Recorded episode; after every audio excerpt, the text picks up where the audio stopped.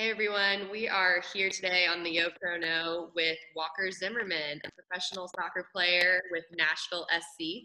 So before we dive into the details, just want to let you know of the connection here. So Walker and I are actually both um, Furman grads, or we'll get to you know kind of, kind of, yeah. Go. Paladins. um, yeah, go Paladins. But we both have that connection. We never actually overlapped at Furman, but um, he's going to tell us a little bit about his journey today, and we're going to start that. So I'm going to hand it over to you, Walker. Can you give us a little bit of a background on you, where you're from, um, where you currently are, and then we'll talk more. Yeah. Uh, I'll, I'll keep it pretty brief on, on the background. Um, I grew up in Atlanta. I'm the youngest of, there's three boys in my family, and I'm the youngest. So I was always playing sports growing up. Um, it led me to Furman University, where I played college soccer. I played for two seasons there, and then um, entered into the MLS draft and got drafted in the first round by FC Dallas.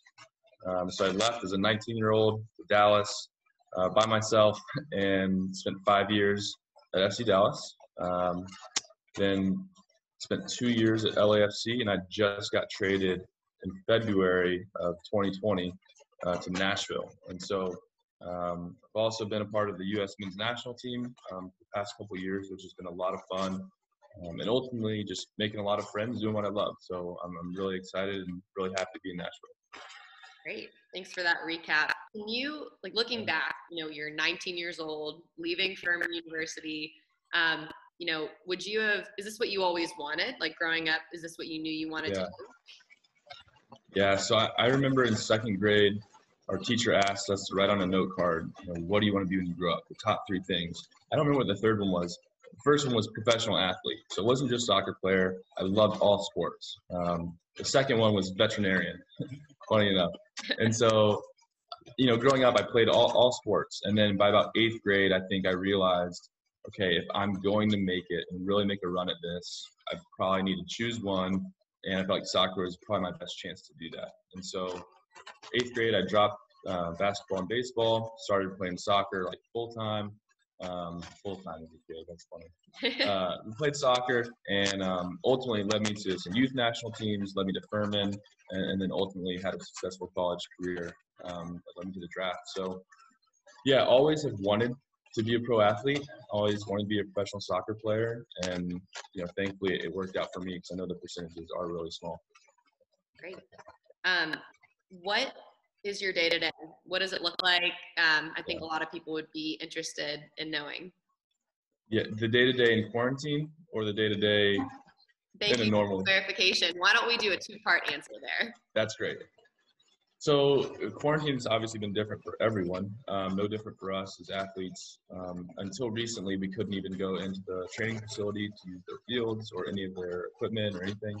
Um, so they had actually delivered to everyone's home um, through a gym partnership, a stationary bike, and we were given these Whoop straps, um, which basically monitor, you know, your heart rate, your recovery, your sleep, your strain for the day, and so it was a way for them to be able to make sure that everyone stayed on top of things and working out. So they gave us plans, but we're pretty flexible as long as you're doing something. Um, so I saw that, and this is where the mental side I think really comes in. As as for me and for being an athlete, is you just have to go into some dark places sometimes and, and find ways to push yourself and motivate yourself. And I found that it's it's way easier for people to do that if they're doing what they love. And so for me, it's like so clear in my mind. I have a goal. I have a vision. You know, I, want to play in a World Cup. And so that's you could boil down all my goals in soccer to one thing, it's probably I want to play in a World Cup. And so I'm out on my stationary bike, um, and I'm looking out like kind of out of our backyard, and I see this tree limb, and it's just hanging over the backyard. And I just picture that tree limb like dangling, you know, the World Cup roster spot on. And I'm just biking. I'm like chasing this thing, just drenched, covered. And it's like you don't think you can go any further, and it's like I'm looking around, picturing the other players that I'm competing with to get there. So it's like you have to somehow mentally go into a place if you really, really want something, and really mentally get to somewhere uh, to help you get there. And so, like all that to say, my quarantine schedule um, has been, you know, a lot of working out, um, and it's been a really good time for me because you're almost allowed to work out more because you're not saving yourself for games. Right. So I am following like Nashville's schedule. So Monday, Tuesday um, are going to be decently like decent days, maybe a seven out of ten. I was biking, uh, working out. Um, Wednesdays would be completely off. Thursdays would be another hard day. Friday would be light. Saturday would be like a game day. So I would basically do a mock game day and try and do basically a max uh, heart rate, max intensity type workout for a longer period of time to get my strain really high, um, and then recover on Sunday. And so, kind of keeping the same schedule, I found that that was extremely important for me. Um, so yeah, the short an- short answer would be schedule: wake up, four eggs, a couple pieces of bacon, a little bit of avocado. digest that, do some New York Times crossword, USA Today crossword. Uh, yeah, you got to do something. Drink a cup of coffee, and then start working out. Maybe ten. Um, do that for two hours. Then I play video games with some friends uh, from around the league for about two hours, and then from maybe three till the rest of the day, it's hanging out with Sally. Um, you know, doing a lot of cooking these days, doing a lot of Netflix. Um, now is a typical day, and, and the schedule is pretty much the same when it's with Nashville, just slightly different. Yeah, well, that's great. Thanks for that recap. Yeah. That really, I think, gives good context um, and a good comparison. You know, life in quarantine is obviously really different. Um, yeah. And I want to talk about that a little bit more. So, moving forward, you said that up until recently you weren't able to go in the training facilities. So, are you able to be in the yes. training facilities now? Yeah. Okay. Yeah, so as of about two and a half or three weeks ago, yeah, so two and a half or three weeks ago, we gained access to the facility and they allowed us to do individual trainings where you show up and it's really weird. There's we have two training fields and you can have one player per quadrant. And so there's four players on each field, but you can't do any interaction in terms of passing the ball, uh, going into their grid. Uh, it's really bizarre, but it's funny how there is a sense of community out there and being able to see other people as you're working out. And a lot of these have been high fitness sessions. It's not that much of the ball since you can't actually pass or do anything. So a lot of it, you're kind of doing your runs on your side of the field, but you're getting to see the other people do their runs, kind of able to compete a little bit. Um, and it's just been really helpful, you know, mentally to, to know that you're not alone in this. Um, other people are having to work out and, and push themselves too. And so I, I do think it's a chance for you know teams to create you know some chemistry, some bonding through these types of workouts. Yeah. And you mentioned earlier about you know you play video games for a few hours with some of the guys on the team. Yeah. Like what what does that look like? I mean, these are your coworkers, and so yeah. what is what does that relationship look like? Yeah, it's it's really fun because you know I feel like some of the best ways for young guys to catch up is not on. They're not going to call people on Facetime, you know, as, and just like chat and have a glass of wine. It's like we've got to be doing something. And so, especially with these athletes who are always on the move, it's like playing video games is the perfect way to one have fun because it is fun for a lot of people, but two just to catch up and talk about life and whatever's going on. And so, um, I, I, play a lot with, with people actually from uh, national teams. Um, two of my best friends are in Seattle, one's in New York, and so that's our that's our usual squad. Mm-hmm. Um, and then also playing with with guys on Nashville, which has been fun because I don't really know them as well. Some of them who, who are playing, so it's a way to get to know some of my teammates, um, know their personalities through video games, mm-hmm. and ultimately, I, I think it's fun for us to have that as like our reward for post training. It's like yeah, everyone's in a text thread. Hey, what's your schedule for today? Like and then everyone kind of tries to manipulate what they're doing to then have like that two hour window together where we can kind of hang out. So it's pretty fun. Great. Awesome. Um, well, I'm mindful of time, so I only want to ask a few more questions. One of which is, you know, a lot of, um, you know, people are talking about what sports will look like in the future in terms of stadiums and fans and, you know, what that's going to look like. Do you have any idea right now? Yeah, I mean, you know, we've gotten to see the re- return of soccer at least um, in Germany in the Bundesliga. They've resumed play. It's empty stadiums, no fans. They inserted inserted some fake crowd noise last week, which was pretty interesting. um, but you know, I think the reality is everyone's just trying to keep everyone safe. And so, what it looks like for us in 2020 is the reality is there's probably not going to be fans at any games in the foreseeable future in 2020. Um, so, you know, we're hopeful that we can start playing soon.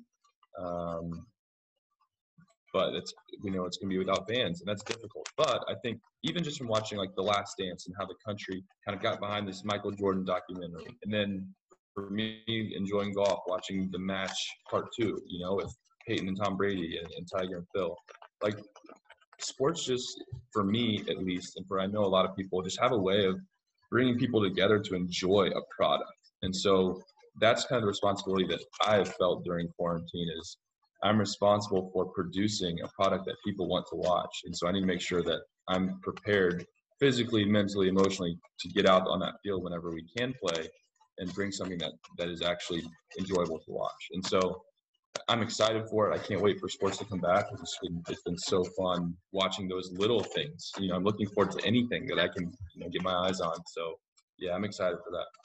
Me too. And I think that's a great point. It's bringing people together for a product essentially. And um, and I'm very excited for when things start to get into somewhat of a new normal. Um, yeah, yeah, a little bit of normalcy, but very excited to you know follow up with you and see what it looks like even in a few months.